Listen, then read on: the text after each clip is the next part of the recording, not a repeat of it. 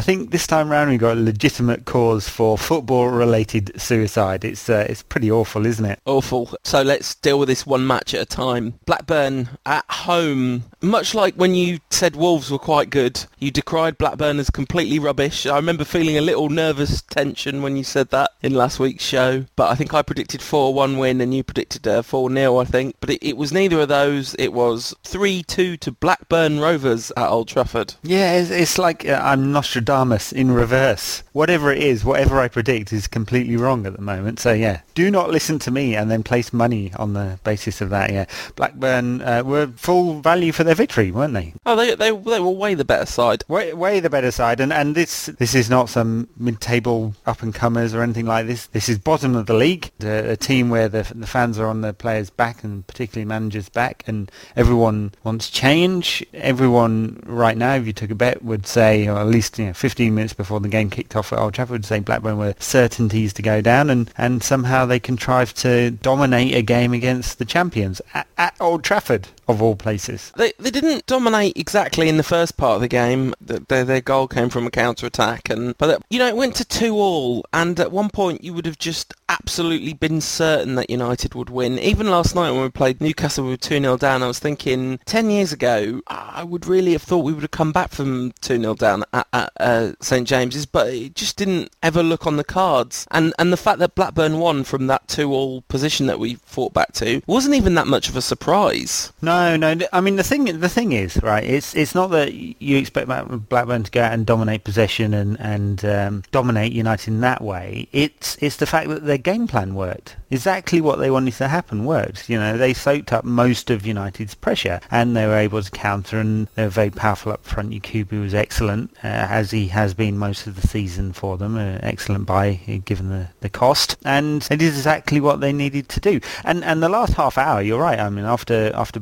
Berbatov scored, just just past the hour, wasn't it? There was almost nothing came from United. I was just, you're really surprised. You're waiting. Where's the where's the deluge? You know, uh, you think of Clive Tyldesley in '99. This is United. They always score. Well, it is. You're right. They just didn't feel like that. And, and when Blackburn got the winner, there was nothing after that either. Just wasn't that surprising. Um, midfield of Park and Rafael might not be the future. I'm just putting it out there. Yeah, radical suggestion that one. I mean, you, you looked at that team sheet and you thought, oh, F dot dot dot. I, I fail to remember more than a couple occasions when Parker's excelled in central midfield, and it's always been when there's been two others, and he's he's been the kind of guy pushing on to the, the creative play. I mean, you, you think about that Milan game in the Champions League and, and think, well, that, that's where Parker's excelled when he's played through the middle. Rafael, I, I know he had that game against Barnsley in the Carling Cup, right? But I, I don't remember another time that he's ever he's ever played in central midfield. And I, I think in a way, and and it, it wasn't just that it wasn't just that there's injuries. It, it was that United shifted so many players out of position as well. I mean, I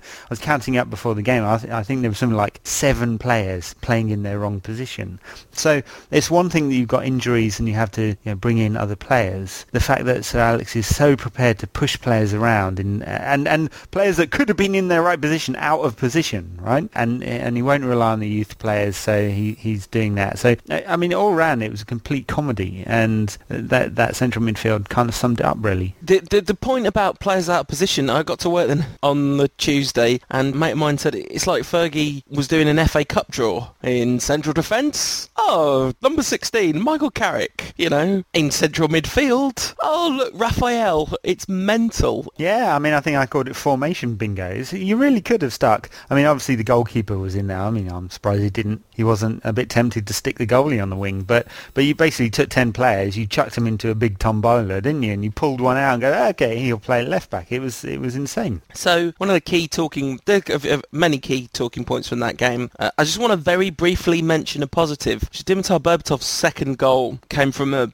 really magnificent piece of centre forward play where he did a little half step which sent the defender, Samba, a full step towards goal and that's why it looked like he had all that room. But he made all that room for himself just by faking a half step and then stopping. It, it was really fantastic centre forward play and, and he looked bang up for it and like he was trying to somehow lead the team. Team sadly n- not really, Yeah. not really able to respond. No, and, and in the absence of Wayne Rooney, now question marks will be raised again about Rooney. Obviously dropped for the Blackburn game because he, he had this night out with the wife. It, interesting dichotomy in positions there, isn't there? Ro- Rooney's camp seemed to be saying that it was a quiet night out. Ferguson was, was quite stark, I thought. I mean, initially there was no well, there has been no confirmation from United at all that Rooney was dropped officially or fined uh, officially, but but Ferguson certainly intimated that he was dropped because he didn't train properly, and and the, the word is that he was worse for wear, and that's uh, it's pretty it's pretty serious. And and without without wanting to jump onto the Newcastle game when Rooney was substituted about 15 minutes to go, there he he didn't even look at Sir Alex. He slapped Phelan's hand and walked straight to the bench. There's a series of interesting things. In the pre-match interview, he said that Rooney had had a few slight strains in training. Yeah, which was a lie, Yeah, obviously. obviously. Yeah. And, and and so so transparent that, that I think the world of press were heightened by that uh, and thought, uh huh, something's going on here. Well, what the first thing I thought was Rooney's broken his leg or his leg's fallen off or something. If Sir Alex has said he's just got a few slight strains because it's reached that stage with when the boss says there's something slightly wrong, it means someone's dying. But yeah, it turns out no, there was all sorts of disciplinary issues and interesting. I mean, Rooney had sort of hit some form again uh, after a long period of very average performances caused by mucking about with his position. I mean, obviously, if the player steps out of line, you have to discipline him. I mean, the word is that Jonny Evans and Darren Gibson were also uh, disciplined. You would have thought that Gibson would have at least made the bench in that game. Yeah. So I guess, I guess that makes sense. I mean, Jonny Evans obviously still injured. Well, well, we'll see. I mean, obviously, Rooney came back from Newcastle, so so Ferguson isn't holding a grudge here, and it, and it, it- the word is that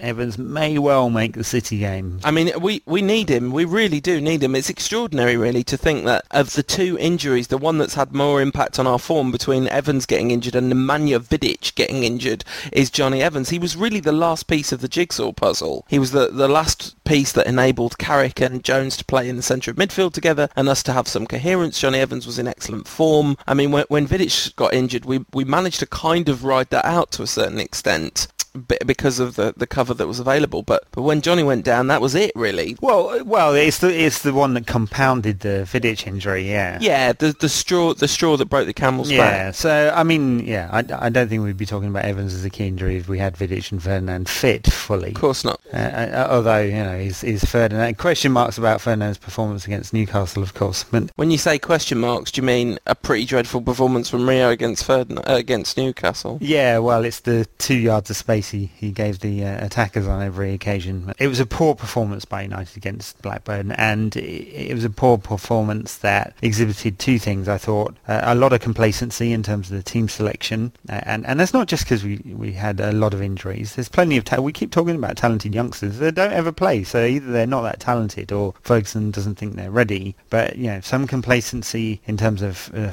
formation and team selection. I, I think Ferguson thought we'd we'd walk that one anyway. But a very disjointed side. The performance of De Gea, he, he really, really, genuinely did have a stinker against Blackburn. I mean, we've we've both been big De Gea supporters, and I, th- I think that's you know that's not going to change because of because of one ball performance. But but we, I think it's fair to say that Fergie dropped De Gea and played Lindegaard because of his performance against Blackburn, not not through any kind of rotation or anything like that. First time this season that it's happened. Yeah, I mean uh, a, a few a few clangers really. I mean Yakubu's hit through his legs. Uh, it, it's not you know it's a seventy five percent mistake. I think it, it was certainly a clean hit. It's not a Taibi moment or anything like that. But but No, uh, d- definitely the third goal was a was a huge error. He got his positioning all all wrong there, and and that, that's that's proven. Uh, and it's a cliche, isn't it? You know, all big physical league, Premier League, he might struggle, and a few people said that, and uh, it's proven so far to be uh, De Gea's undoing, I think, and and uh, the the more the lack of confidence he shows in command of his area in that fashion has has shown uh, the mistakes he's made too. And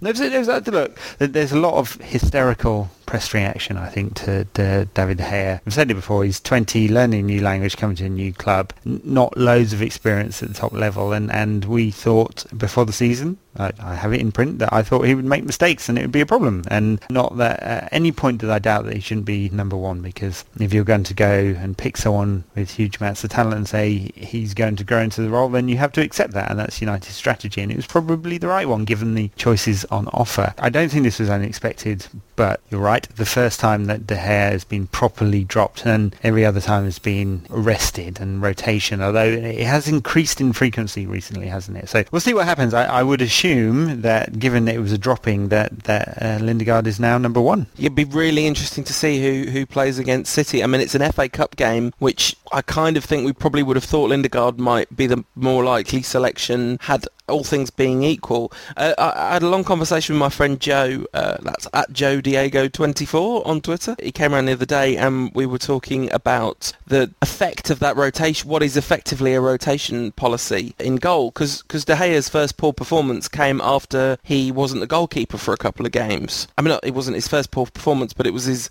you know, it was his first poor performance for a little while, and he's been immediately dropped again. And and our defence has looked really shaky as well, and surely rotating the goalkeepers is that going to work uh, in in the way that we'd hoped it might? Yeah, I, I, I don't know. I don't know. I mean, I, not, not being a Premier League goalkeeper, I'm not quite sure of the effect that has, and especially a young goalkeeper to, to keep losing his place. So uh, I don't know. There's there's there would be two scores. I thought one is it's perfectly fair. Uh, take De Gea out the fi- firing line and allow him a rest now and again. The intensity of the Premier League and competition being spotlight Manchester United is great.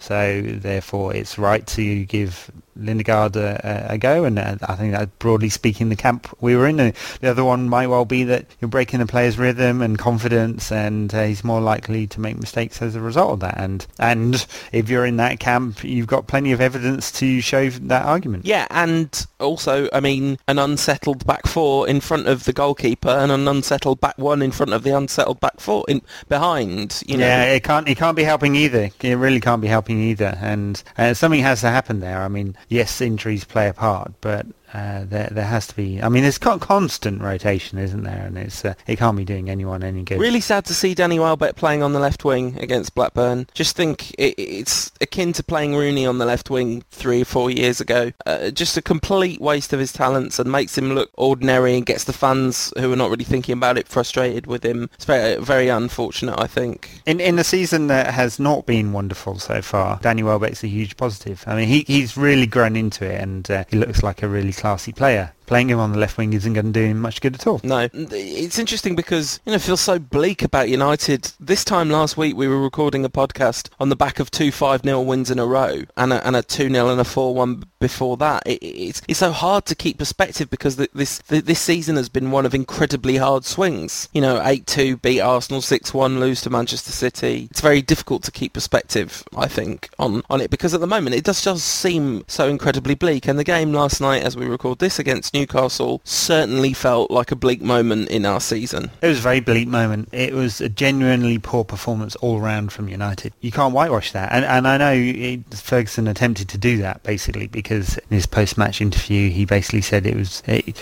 to, to paraphrase, two freak goals and there's nothing that could be done about that.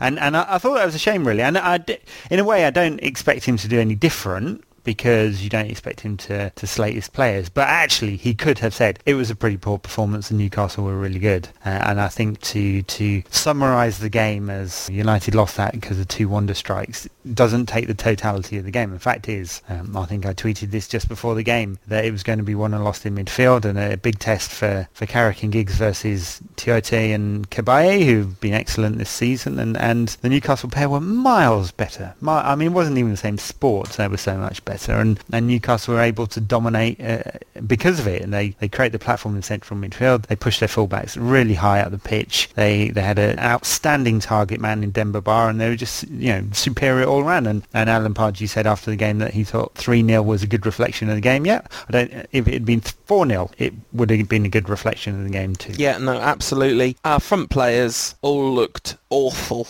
Awful. Yeah. I mean, but Park was playing uh, on the let's put in quotes left wing. Not. I mean, he's just. It's so uh, when he when he has brilliant games, it's it's super exciting to watch, and we all love him because he's done really important things in the history of the club. You know, he's been a really big part of the last however many years it is, ten years or whatever, five five to ten years at United. How long's he been there? Park. Yeah, about five about five years now. Yeah. Yeah. So the, the, really important part of that period, and and his his legacy is will long be cemented. Uh, but he's not very good. I mean, he really he, he, he can be, but he's not consistently good, and he gives the ball away all the time, and play breaks down around him. Nani, I mean, he's got the he's shaved the letter N into the side of his head, which is the answer to the question: Should I be taking Manchester United set pieces Y or N? He's looked terrible, and don't get an outrageously egocentric haircut and then put in two way, way, way below par performances. Which he has, yeah, and then they were both extremely poor. I mean, I think about five minutes into the Blackburn game, you thought, uh oh, this is one of his off days because he, he was pretty horrendous all round against Blackburn, and then then ditto against Newcastle. He didn't offer any threat at all really against Newcastle. I mean, he had the one shot in the first half, didn't he? But um, that was about it. And in many ways, actually, it's a real shame that Valencia's been pushed to right back because he's actually he was coming into form. Yeah. Right? And, and, actually, and this is a criticism of Ferguson. If you think about three players who've been in form at times this season, been messed around, Carrick uh, didn't play at all in the early part of the season, came back into the side against Swansea, has been was excellent, and then got shifted into central defence. Uh, not entirely Ferguson's fault there, but some of it. Valencia, poor in the first part of the season, looked like he lacked confidence. Really came back into form, had a couple of storming games, then shifted to right back. And it's not like we haven't got alternatives. Uh, yeah, well, well, yeah, exactly. And uh, and Rooney, not so great in the first part of the season, really came into form and then shifted around again. So some of some of that, there's a there's a question and answer there. I mean, I know the calculation Ferguson makes is I need some experience because there's some younger players in the side, and, and that's why he moved Carrick back. Is like, you know, I really have to do that. I mean, but the other calculation was actually Fryers has looked pretty good in some Carling Cup games. Let's give this guy a shot. That would have been the alternative, and then you you kept um, what is the weakest part of United's team with a bit of stability. in Carrick, who who was excellent through November and December, definitely United's December player of the month and could have kept him in there. Unquestionably, yeah. And, and our midfield has basically fallen apart. Uh, Phil Jones had a complete shocker. I mean, Newcastle's first, second goal, Newcastle's second goal was, was a, a stunning free kick, but it was a pretty unnecessary free kick that he gave away. Newcastle's first goal was a, a marvellous finish by Demba Ba. Questions about how much room Rio gave him, but I mean, it, it was some, some re- I don't think Rio would have been expecting him to do that. You know, that, that was, it was very top draw forward play, but the, the ball that let the, the headed ball from the goalkeeper's clearance, uh, Ameobi outjumped Jones with ease because Jones really badly mistimed his jump. Jones's best performances have not come at centre back. You, you, the player, Fergie, Fabio Capello, they all say that his natural position is at centre half. I'm I'm really really not convinced that as of right now we're better off with him in the centre of defence than we are with him in the centre of midfield where he's looked. No, well he's. I mean he might he might look more comfortable alongside Vidic, who who would be the player attacking the ball, and Jones could uh, be the player on the ball. Uh, but yeah, you're right. Look, he is he has made lots of mistakes at centre back, undoubtedly, and and crucial ones as well. And he's had, he had two games in the central midfield where he was good, Wolves and QPR. Then he shifted back to right back, and uh, in the game against Fulham, and it was good then as well. And I think he started the season, you know, sort of swapping with Chris Smalling at right back, and, and he was excellent. And that's that's probably what he needs to do for the rest of the season. Just take that right back spot, or, or you know, if he needs to fill in in central midfield until Cleverley and Anderson and, and co off fit again, then so be it. But but I, I, I do stick with the position that uh, he is going to be a, a, central defender of the very highest class once he stops cutting, you know, making the mistakes. And and I, I think that's what the player wants. You're right. Fabio and Ferguson want that too. That's exactly why he bought him. He played most of last season in central defence for Blackburn. A few games, fair enough, in central midfield as well. But that's exactly why United paid more than 16 million pounds to bring him to the club. You don't spend 16 million pounds on a central defender and then go,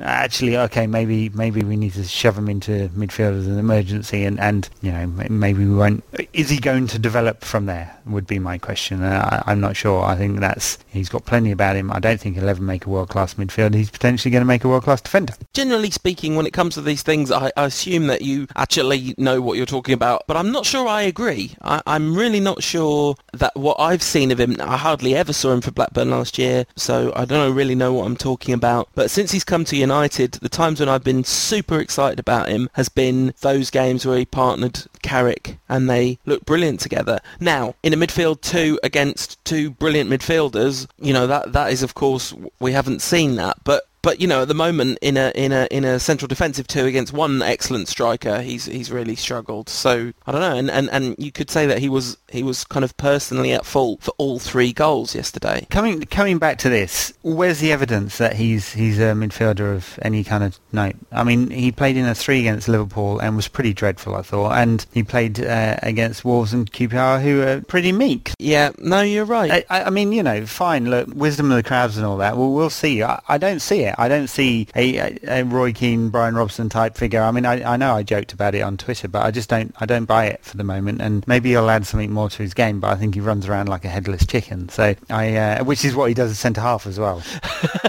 yeah, yeah, it's a defining quality. He's a very charming yeah. headless chicken, though, isn't he? He's very endearing, even in, in, in disaster. Do you know the reason why people are so excited about Jones? Because he yeah. has all the component parts. Yeah, he can pass the ball. He's physically great. He's uh, he looks classy. He, he's he can tackle. You know, superb late tackle against Newcastle before it all fell apart, and, and ditto against Fulham after the uh, Clint Dempsey elbow incident. And at times he's looked yeah, all right in central defence, but he's you know he's always been a mistake waiting to happen. All the flexibility, so all the component parts are there. We just hope it comes together in time. The guy's 19; it's his second full season, and perhaps we ought not to expect so much of him. I mean, the the issue is he has been used an awful lot this season, probably much more than anyone expected, and and he's found it a more difficult transition in terms of the totality of those performances than perhaps Chris Smalling did. You know, Smalling certainly didn't make any horrendous errors in his first season. It's not all doom and gloom at United from here on out because we'll get players back and get better. I, I'm always loath to criticise Fergie's team selections because of everything he's won. I think he's made some pretty big mistakes in the last couple of games. I think the complacency, as you say, the, the team selection against Blackburn looked like.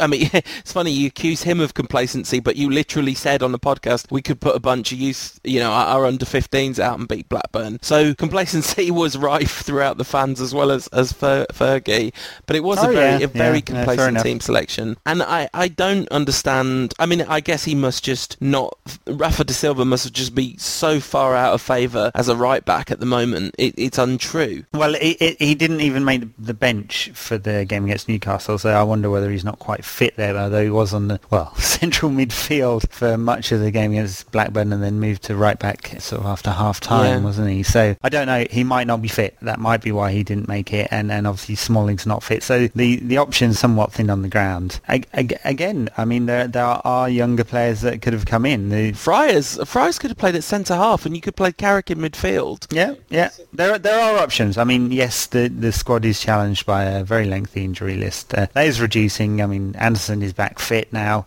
We've no idea what kind of performances we'd get out of him. Cleverley, there was some talk that he might actually feature against City. I would be surprised. How how is Ander- how is it possible that Anderson is both fit and looking incredibly like svelte? He doesn't, you know, he hasn't got the post injury uh, post injury bloat. No, he's he's not gone on his his normal fat Ronaldo diet, has he? So uh, maybe the penny's dropped. Hey, February he was supposed to be back, and he, he was back before the year was out. R- remarkable. He's he's come back early and looking trim. So well, maybe we'll get some performances out of him. I mean, uh, you know, I am not going to hold my breath, but but let's hope. No, but we we we could sure use them. Uh, Rooney looked completely and utterly uninterested against he Newcastle. Really did. He was his arm flapping worst. Well, actually, his arm flapping wasn't even that bad. He didn't even look bothered enough to flap his arms. And and almost every pass he made uh, didn't come off. It's a really odd performance, and uh, it's been a while since he was hauled off before the end of the game when United were chasing. As someone on Twitter said, it was Blackpool when United were chasing from two 0 down, and and uh, I guess that's a while ago. It's a rare occasion that when United need to win a game that Rooney is pulled off but but he was terrible. Um, when when Berbatov was taken off uh, after 60 minutes or so, I thought it was kind of an injustice, reputation aside, and and overall contribution in the last five years, or three years, Berbatov's case aside, on the balance of just pure form, you would have taken Rooney off and put someone uh,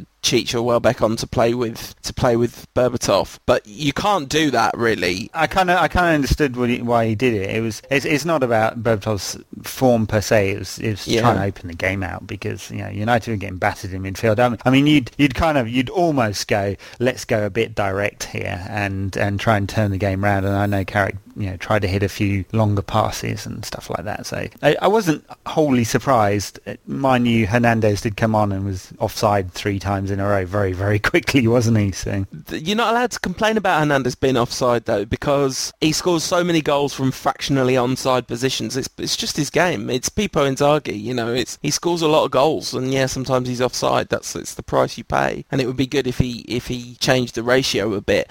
A really, really odd for Ferguson to start with Berbatov and Rooney up front, I thought, given how ineffective they've been compared when, when playing against playing with each other compared to one of them playing with one of the two more mobile, younger, off the shoulder of the last defender types. Yeah, you're right. Rooney's looked much better with Welbeck this season and than at any point basically in the last three years with Berbatov. It just doesn't seem to work that pair. I, I think a lot of the time, oh God, going over old ground, but a lot of the time it's because Berbatov and Rooney take up wrong positions. But yeah, and and it's kind of been shown actually. I think the last few weeks Berbatov's played quite high up the pitch. He hasn't really played in any kind of shadow forward uh, position, and he's he's scored some good goals as a result. He's a striker. He's a striker. The, the, he confuses everyone because of his ridiculous skills. Yeah. So everyone thinks he's a trequartista because he can do all these magic things. But like you've said so many times on this podcast, it, it's his creativity in the box. That's that stutter step goal I was talking about against Blackburn was a brilliant bit of out and out centre forward play, but super smart, sophisticated,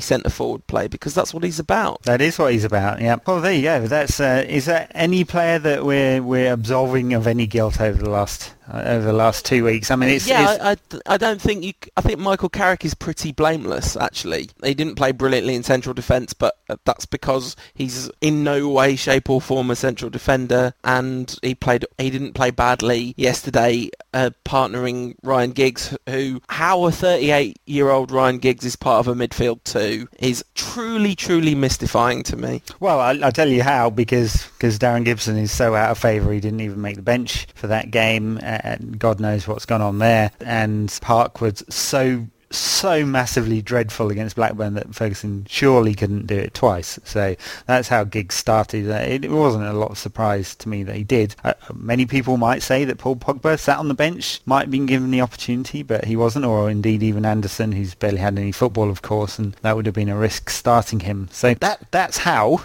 uh, and and we have so few resources in central midfield, uh, and, and that's why Ryan Giggs is still getting a game. I mean, to come back to your point about Carrick, yeah, I, I mean, he didn't have a dreadful game against Newcastle. The fact is that 2v2, Newcastle's Cabaye and Tioté were, were way better than Carrick and Giggs. I mean, that's the platform they built on. I mean, if you swap the two around, right, dumped Carrick and Giggs in the Newcastle side and, and brought the two Newcastle central midfielders into United, the game might have changed completely. Valencia, I'm also going to absolve of responsibility playing out of position, not really doing too much wrong. Fair enough. Uh, Nani's crossing. Before we move on from slating United players who have done incredible things and, and won trophies and been instrumental in, in all our recent success, Nani's crossing. It's beyond a joke how bad he's been in the last two games. His crossing. It's it's and and the the free kick and corner taking thing is beginning to seem like like Fergie is trying to prove that he can win the league with one hand tied behind his back. I'm gonna. I said this last year. He's going to win the league even though Nani takes the corners. Yeah,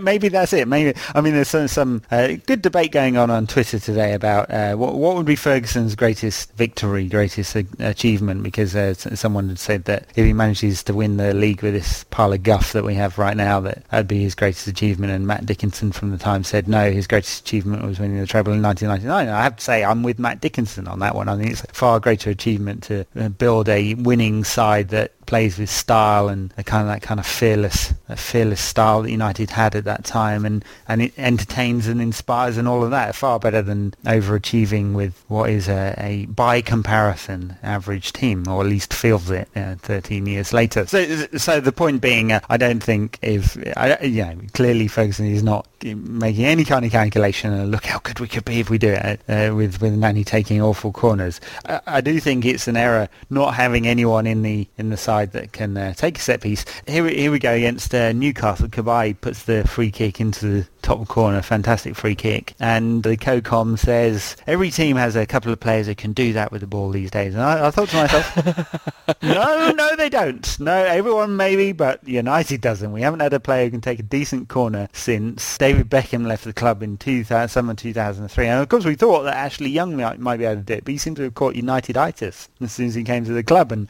his first, his corner hits the first man every time. It's just ridiculous how often our corners hit the first man, and when they don't hit the first man, they don't exactly fly onto the top of a United player's head very often. I just, I just wish every single one of our corners would just take it short. It's got to that point. Nick from Man United Youth said last last season, it kind of better for us if the ball goes out for a goal kick to them than a corner to us. And it's almost not a joke that at this point. It's almost more useful for us for them to have a goal kick. Yeah, because we might win back possession. Well, look, fair enough. I mean, why don't United take corners short? But Barcelona take almost every single corner short. Watch a Barca, Barca game after the, the winter break, and I, would be, be happy to lay some money on that they won't take more than one corner long. Almost every single one, because they know that possession is king. And and in, in fact, you know, I know a lot of goals are scored by set pieces and so on, and it can make a real big difference, and it's important. And for some teams, their entire tactical system is built around it. You know, naming naming those names, Stoke. Stoke. you have to be able to hit a set piece for that to work. Right. So United be better keeping the ball, yeah, working the team, working the opposition out, trying to move them out of position, and then uh, then going from there. Yeah. So that's it. We've put the world to rights, Ed, and without mentioning signings. This was all within Glazonomics, our fixes for the squad's current malaise. Yeah. What, what was it? play play players in position and uh, keep the ball from set pieces. It would make an enormous difference. Those two things. It, it would it would make a bit of a difference. Yes, uh, certainly the first one. Uh, the the Glazonomics bit is it's look. I, I hate to be a fan that goes on. It's it's all about signings uh, because it's not always all about signings. And Ferguson is right when he says that it won't always take you all the way. And there's some pretty good statistical analysis that will show that transfer fees are not a good barometer of success. Wages much closer, and the United, of course, are, are slipping behind some rivals there. You know, pretty near the top, but in European terms, not. But here we have the poorest central midfield we've had for a long time. Given Carrick's had a very good couple of months, but the resources are, are pretty thin on the ground. Even when everyone's fit, uh, it's it's crying out for some money to be spent to, to fix the problem. And uh. And, and anyone says there isn't a problem just needs to look. We didn't have an injury crisis when the mighty Basel and Benfica dumped us out the European Cup. And, and, and, and in the course, there was no fluke there. We played six games and we're poor in every single one of them. This isn't a fluke. United's squad has degraded in quality. You, you let players of high quality go or age and don't replace them, then that's what's going to happen. I mean, yes, I agree. So, having put United to rights, is, should we should we take some of the listeners' questions and see see if we can come up with exciting, creative solutions to those as well? Let's do it. I've had a question from Avancat10 about Jones in midfield, but I think we've covered that. I've had a question from BS1878MUTD asking what is wrong with us. I think we've covered that as well. Uh, well, maybe he's asking about us. I mean, aside, aside from the mental deficiencies and the inability to predict a score ever, and and, and, the fact that we, we sometimes don't even know what game it is the next weekend, uh, uh and oh, and the fact that we're what, what, was it? Glory hunters who've never been north of the Watford Gap. Yeah, that, that, apart from all of that, we do know how to build a viaduct, and so it's all okay. no, absolutely, absolutely. So yeah, what's wrong with us? M- many things. I drink too much tea. Is that something? Oh my god, we we didn't have it on the rundown, but we should should we even talk about it? They're a they're a complete disgrace. Yes. Well, we, we've gone over this uh, many times, haven't we? But is this a case study in the worst possible handling of a PR crisis ever? Yes. It's got to be right up there. It is, it is a case study in attempting to deconstruct all the good work that's been done in uh, trying to kick racism out of football over the last 30 years. Yeah, single-handedly they're trying to do it. Uh, the entire world, as far as I can tell, uh, media, commentators, players, managers, organisations, NGOs, uh, anti-racism campaigners, the planet is in one camp. Luis Suarez and mass cultish denial of Liverpool FC is in the other camp. It, it's incredible. It is, and and I- I've said it before, and I will say it till I am blue in the face. If United were behaving this way, I would be distancing myself from that club and saying that really is it for me and them. It's it's what they're doing. What they're doing, all joking aside, is a complete disgrace, and they they are making racism in this country worse with their actions. Yeah, absolutely. Well, I mean, you only need to follow, uh, you know, red and white Kop bulletin boards or the Twitter feeds of, of many people. Even sensible, even sensible, you know, educated, well-written, well-published Liverpool fans such as Paul Tomkins uh, are spouting out the same party lines. And I have to say, I, I think when that happens, you, you do start to. I was joking about, you know, using the word cult, but it it is kind of it's mass think uh, on a global scale, and Dalglish is the ringleader here. And we now know from the FA's report that it took him 30 seconds to devise the strategy, and the strategy was smear Patrice Evra, and that's what they've done ever since. It's total denial and smear Patrice Evra. Yeah, and it's worth pointing out, United fans, that Patrice Evra has never falsely accused anyone of racism in his entire career. Never. Just in case you've bought this idea that somehow Patrice Evra runs around the country, uh, the world, accusing people of being racist and then going off into his fancy mansion laughing about it, never once. Racist abuse is a, a terrible, terrible thing, and what Luis Suarez has been found to be guilty of by the FA is not an innocent misuse of language, it's racist abuse. Yeah. Why did you kick me? Because you are black. Yeah. Say that again. I don't talk to blacks. Say that again. I'll punch you. Go for it, blackie, blackie, blackie. It was. Uh, it's utterly disgraceful. I mean, we can talk about these as facts now because there's been a hearing. Uh, uh, we talked about uh, how it was set up before. It was set up very much like a civil hearing. We know that from the the full report. I spent hours not writing Rant Monthly and reading through that in minute detail, and uh, it was very much like a civil case tried, uh, you know, with the preponderance of evidence required to to find a fact. They don't even really talk about guilt in the report. It's it's finding a fact hearing, and, and they found in fact that, that he used the word negro or negro on uh, an important distinction there for Kenny Dalglish. He used it on seven occasions, and it, it was in the course of, of a heated argument. He used it as a lever to try and wind Patrice Evra up successfully. Used it while also physically abusing Patrice Evra. It was uh, it was actions of the most disgraceful kind, and I actually thought the eight match ban was well, it was factually the eight match ban was the minimum uh, under their own system. So he got two for the abuse. He got another two because it was racist, and it was you know, a multiple of two because of the aggravating factor because he, he used it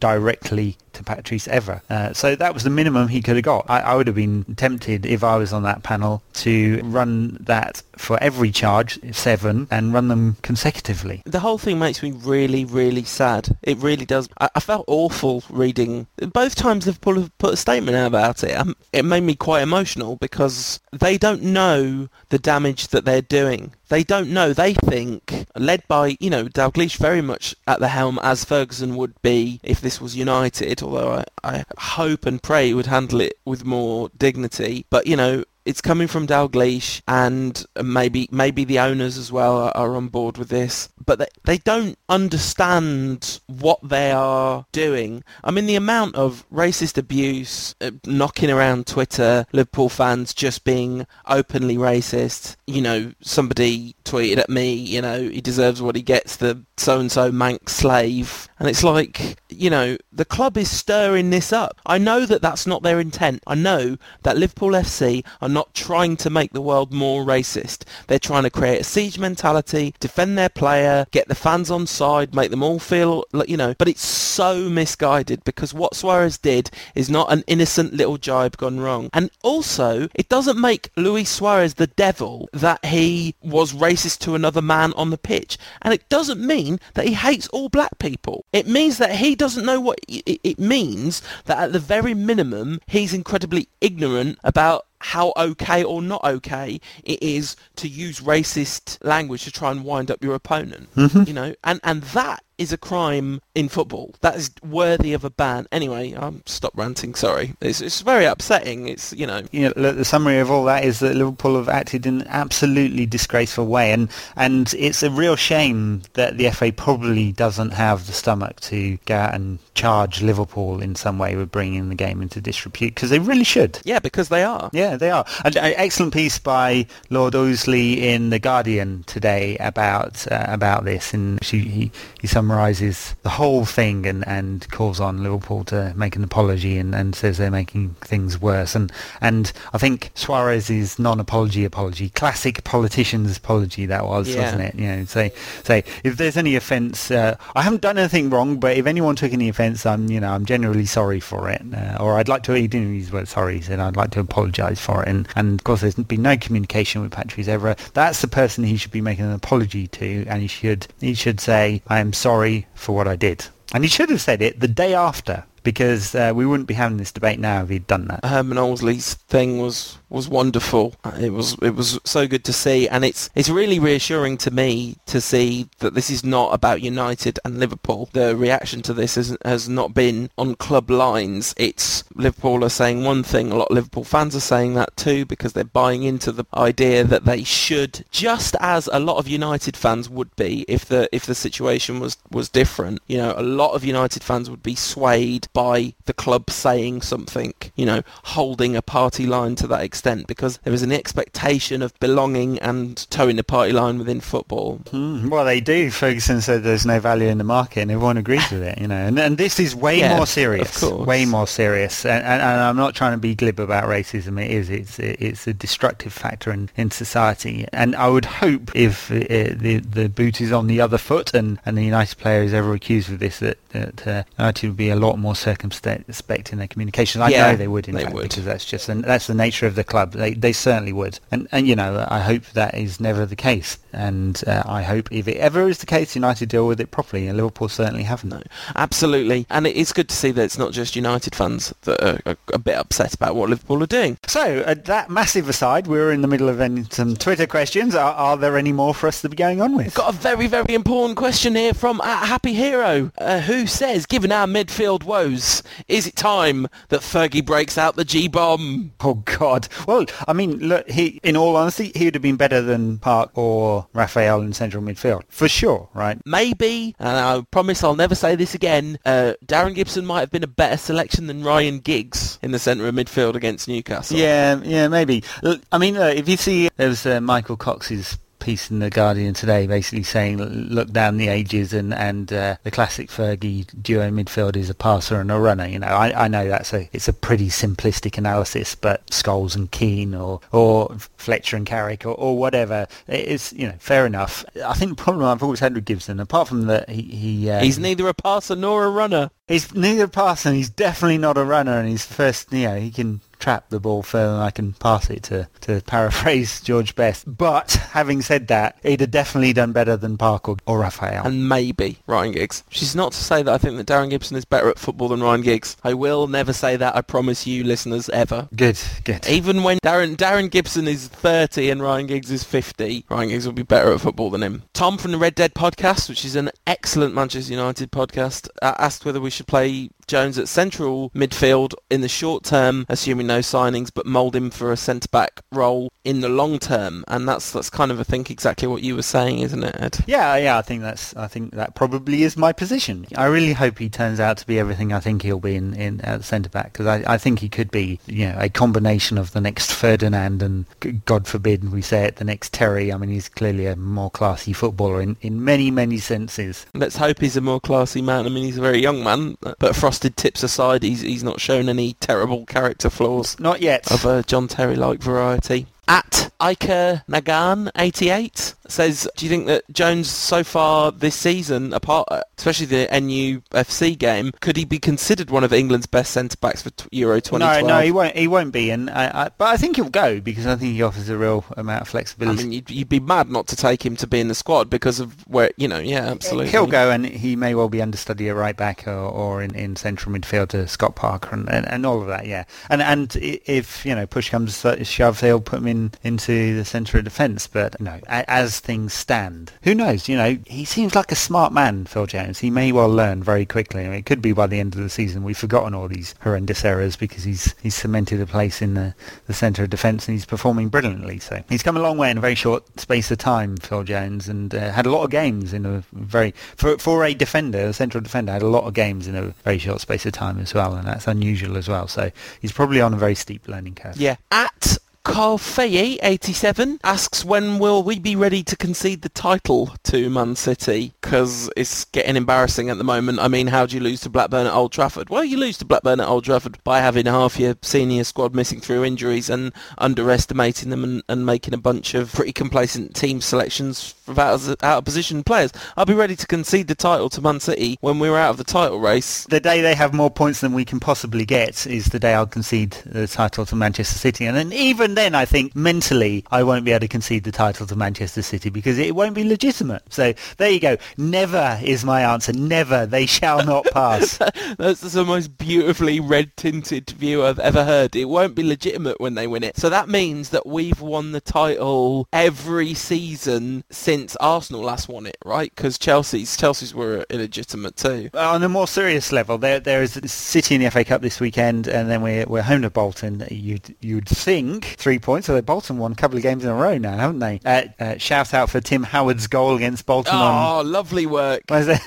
95 yarder, stunning, stunning stuff. Uh, uh, he didn't celebrate, which was nice in a way, I suppose. It was uh, goalkeepers union and all that. So, but but after Bolton, Arsenal away, big game. Stoke at home, you'd think three points. Chelsea and Liverpool double header, followed by double header with Ajax. So it's a big, big period in February. If we come out the back end of February, having lost another couple, could happen, and City are streaking away, then you might say, okay, it's probably done. We come out and we're just about level, you know, in touching distance going into March and April. Then there's another, you know, eight or nine games left in March and April, and, and we'll still be in Looking it. Looking at the odds on Betfair, which is generally a pretty like decent reflection of how likely the world in general thinks things are to happen. United are more than three to one to win the title. They're hundred to thirty to win the title, and uh, Man City are eight to fifteen on, which is almost two to one on. Which means if the league plays out from here three times, the the community at large expects that Manchester City would win two of them and not win one more of them, and United would need the league to be played out from here four times in order to be guaranteed of winning one. I don't know how I feel about whether that's an accurate reflection or not because I think a lot is unproven. I think there's there's a few things I thought about the title race in in the aftermath of us losing to Newcastle. One, it's a terrible opportunity missed to put some pressure on City, as the Blackburn game was. We don't know how City would cope with that relentless Manchester United winning every game from second place that we've done so often. The other thing I thought of is it's not Arsenal that we're chasing down this time. There's no evidence so far that City will break in the way that Arsenal did time and time again when we were chasing them down because they didn't have that kind of mental toughness. There's a lot of pretty pretty mentally tough players in that City side, I would argue. And they've just got huge amounts of quality. I mean, it's it's as you say, it's illegitimate. It's financial doping. But the, the fact is, they they've got a lot of a lot of very talented players. I think the Betfair odds are about right. Actually, it, they they have the quality there. They have the depth. I, I, I mean, depth in quality, not depth in numbers, maybe. And uh, and you'd say, look, the only the only thing that's unknown in all of that is is how their players will cope under the pressure of a title run. And and we don't know. Look, lots of big players there have been at big clubs. There's there's not much doubt about that bit. What the doubt is is a collective and, and how Roberto Mancini is able to handle that pressure. But he's won titles in Italy, right? There's there's no more pressurized environment than that. No, absolutely. And you know, I think when I think about this City side, I think about well three players. One of them Balotelli, which I think about for general amusement. But you know, their their two most important players are uh, Yaya Toure and David Silva. I think Yaya Toure he played at Barcelona for many many years as has won a lot, is a kind of complete kind of beast of a man, a, a, leader on the pitch, a very kind of inspirational figure to play around, I'm sure. I don't know what he's like as a person, but, you know, just on the pitch, he's a huge presence. And, and David Silva is the kind of player that any team in the world would be happy to have in their first 11. I mean, it kind of brings us on to the, the derby at the weekend, doesn't it? I mean, Yaya Toure is out of that. He's, he's Ivory Coast are not allowing him special dispensation. That's a massive bonus for United. I mean, it wouldn't, it wouldn't have been a fair contest if, if Carrick and Giggs or Carrick and Park or whatever combination of Carrick and, and AN other was, was lining up against Yaya Toure, Nigel de Jong, who I actually can't get in the City side at the moment, David Silva and, and the rest of them, eh, would it? So this might even it up a bit. And uh, actually, I think David Silva's gone off the boil a little bit over the last few few weeks. I mean, from a very, from a massively high peak, I've got to say, you know. Yeah, we should have a player like David Silver to go off the boil. So that evens it up a little bit. I mean, they, they will pick, I guess, four from Johnson, Milner, De Jong, Barry, play midfield. So it's it's it's, it's, it's, it's almost a fair fight uh, for the weekend, which which is which is good if you want you want United to claw back some of this somehow. I mean, it, I, I can't understate how devastating it will be not only for City to knock us out, but it's a, a tournament United can win. Uh, if we knock City out, we'd be one of the favourites. Be the favourites. The favourite and a realistic chance of silverware because you know probably the most realistic chance of silverware this season if we uh, if we knock City out. And then and then um, obviously you know the mental factor the the opposite United City beat United uh, God forbid it's another hiding and they'll be full of massively full of confidence uh, for the league title run. We we will be you know chasing their tails uh, God knows what's going to happen in the Europa League we don't know how Ferguson will a approach it and and b how all those games will affect United and there's some very strong sides in there. So you know, it, it's a it's a it's a huge game. This is the weekend, huge game in many many ways. Awate's asked us whether we can question Sir Alex Ferguson's sanity. I want solutions from him, and as usual, none are suggested. And knowing his history of saying, doing slash not being able to do anything uh, after a defeat, we still have a hope that he'll quietly slip in. It was a bad loss. We bought Goetze and, and Villa, but instead he can do nothing. And Awate says that scares him. That that that, that really the Glazers are shackling Fergie, and he's he's not doing anything about that. Yeah, maybe. I mean, I, I uh, rather embarrassingly now wrote a very similar piece in the Guardian about six years ago, where I said, uh, to quote, uh, I, Ferguson seems to have no idea how to turn things. He's been shackled by the financially and has no idea how to turn things around. And he certainly had an idea how to turn things around, and a lot of that involved a ton of money. He spent money on Anderson and Nani, which yeah, Nani's case eventually came good, I think. Anderson's case, the jury is very much deliberating its verdict, and, and Owen Hargreaves and, and Dimitar Berbatov, and, and so kind of turned that around. So it's really hard to say right now Ferguson doesn't know how to turn this around. The, the issue maybe isn't does he know how to turn this around, but, but you know, can he in any way? Uh, it, there's, there's, you can only do so much uh, with the resources at your disposal, and, and if uh, other sides have more financial resources, are able to buy and pay better players, uh, and it happens over a period of time uh, that United's you know, relative competitiveness gets eroded, then there's very little Ferguson's going to be able to do about it. Now, of course, the flip side to that is when he took over the clubs, Liverpool were the dominant force in English football, and we saw them off. And then Arsene Wenger assembled an extraordinary side at Arsenal, and we saw them off.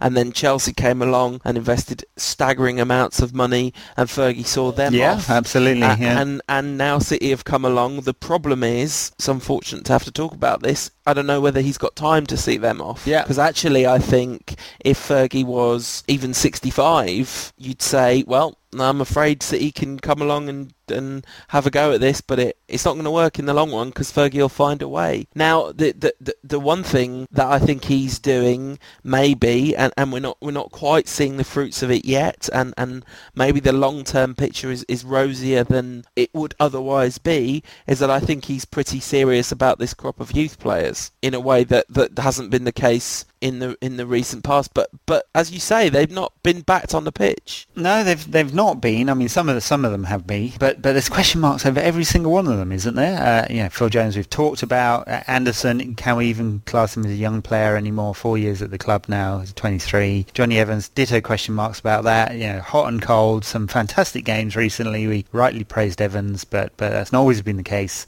Rafael and Fabio injured constantly Cleverley, uh, you know, repeated injuries over a career that that uh, looks very promising if he can stay fit. Welbeck, uh, we've said how well he's performed this season. If he can stay fit and stay in the right position, uh, he could be a real massive asset. And then move down to the next tier, and they're basically not getting a game. So, and and, and it's probably because they're not ready, right? But they weren't even getting a game in the Carling Cup, uh, which was a disappointment to me personally, and I think to many Reds. And and that's Morrison, Pogba, and and a few of the others. So, do we get to see anything of Morrison, Pogba, Larnell Cole's been on the bench a bit, or Ezekiel Fryers, uh, Jesse Lingard? So there's a few of them. Lo- I'd love to see them in the cup, but you've got to beat City first, right? You know, I said how huge this is. I don't think Ferguson gamble with the side at the weekend at all. Uh, if we draw a non-league or a lower league side in round four, then that would be great. And that, that I, I, presume that fixture would be slotted in between the, the games against Ajax, and maybe if, you know a few of the younger players would play in the Europa League if, if we get past Ajax. Yeah, absolutely. I mean, it, it, there are definitely an interesting crop of players coming through. Uh, Will Keane with a little cameo in the Blackburn game. L- little cameo that involves blocking a shot on the Blackburn line. Nice defensive move there, Will. Yeah, welcome to welcome to the first team. I, I said in the Rantcast immediately before that I thought Will Keane might be making an appearance sooner rather than later. It was very very prescient, yes, and and uh, I think I, I, think you know it wasn't a wasn't a standout by any means, but I think I think we saw what we see in the reserves. I mean, he's a player who is very very mobile and got, has got a lovely touch. So uh, yeah, he he will be he will be given an opportunity at some point. I, I love the way the kids come on. Uh, this has happened when Ravel's come on and, and when Pogba's played and, and Will Keane as well. They all have uh, the same movement. They all have a kind of pass and move obsession. As soon as they yeah. give the ball, they go. And it's like, has that, is that, does that just fall out of some of our senior players because they play too much? You watch the reserves, they are. They, it is all about pass and move and pass and move. And so was the youth team last season. And uh, they're, you know, technical side and, and very good with possession most of the time. Uh, that's how they coach the players. And, and it should, in theory, get a lot better. The elite performance plan, though it has many critics, is is definitely good for a club like United, who can not only cast the net a lot wider but spend a lot more time coaching. Question from at Michael underscore 089. Thoughts on Craig Levein's claims that Fletcher's had his condition for four years? That's unbelievable, isn't it? Shocking that one is, isn't it? Yeah, that's uh, that's new information and puts into perspective Fletcher's last contract somewhat. Uh, interesting, interesting call there. Well, look, the the issue with this one is is can United afford for Fletcher to become the next Owen Hargreaves? Uh, I would say we can't, right, for the right balance in midfield. So if it looks like Fletcher's going to be out for a long time, he's had this condition a long time. It's one of those that just doesn't get cured and it could come in cycles. United do have to replace. There isn't an obvious replacement in in, in the youth setup uh, or reserves at all. So it's going to be have to hit the market. Or we've got to hope that Ryan Tunnicliffe, whose uh, loan is being extended to the end of February, suddenly uh, gets in the Peterborough team because he's he's not really had a, a, huge amount of game time and, and really matures quickly. So which which I wouldn't put a load of money on. So I mean, if we want that kind of destructive, energetic, box to box force in midfield, it's going to have to be in the absolutely. Market. And and as you say, it does put a really interesting spin on his last contract. And just a quick question, which I'm really interested in the answer to this as well. Um, hoping that you know. Uh, at Perry Illett asks, who was the last central midfielder that United bought? Was it Anderson Hargreaves in 07? Yeah. Right, well, there you go. About, about time to break that streak, I would say. I, I, think so. So, predictions for the weekend? I don't think we're going to win. I think we're going to get beaten and knocked out of the cup. That's what I think. Yeah. sadly, I do too, and I hate being like... I don't think I've pre- predicted a United loss in three years of podcasts. No, we often get accused of pessimism on this show, and I, I should definitely point out that, like, I am a super, super optimist in life. I, I'm always look on the bright side wherever there's a bright side possible. But yeah, we often get accused of being pessimistic on this show, and we do, you know, draw out a lot of the flaws and fallibilities in United's performances, much as we sing from the rooftops when, when praises need to be sung. But we ne- almost never do either of us predict losses. So both of us predicting a loss, I think we can be pretty much assured that United will win on Sunday. I think if, if Toure was available and, and, and Balotelli was was fit and, and Silva was in great form and, and all of that had been the case, I, I think it would have been uh, it would have been bending over without the lube and I think we're at least a bit lubricated now so it might not be as painful as I might once have thought. So I'm going to go plump for a 2-1 loss. I'm just really depressed about your analogy now so I don't really want to continue. I, I, I, th- I think that 2-1 is a, is a reasonable result and I'll, I'll say that it's going to be 2-1 as well. Listen, I, I, I I really, really, really hope we're wrong about this. And and also, I would not be massively surprised if United found a performance from somewhere and looked really impressive again, because you know this team definitely has the capacity to do that as well. If if United end up winning three one or whatever, I, I won't be shocked. But I just think that you know head versus heart, I think it, it's it's looking like a, an, a, a home win, which is which is terribly sad. If you would like to be entertained uh, during the match, you can join us over on unitedrant.co.uk, where I think the two of us are going to be live blogging the game. Yes, an experiment for Rant. The first in Rantcast Live. And it's live! yeah, it's on ITV in it, so uh, there'll be no one saying and it's live except us. So yeah, please please do join us for that. And of course, we would very much love it if you could join us on the Rantcast again next week. Hopefully, celebrating our continued inability to correctly predict United results. and remember, folks, no time to panic.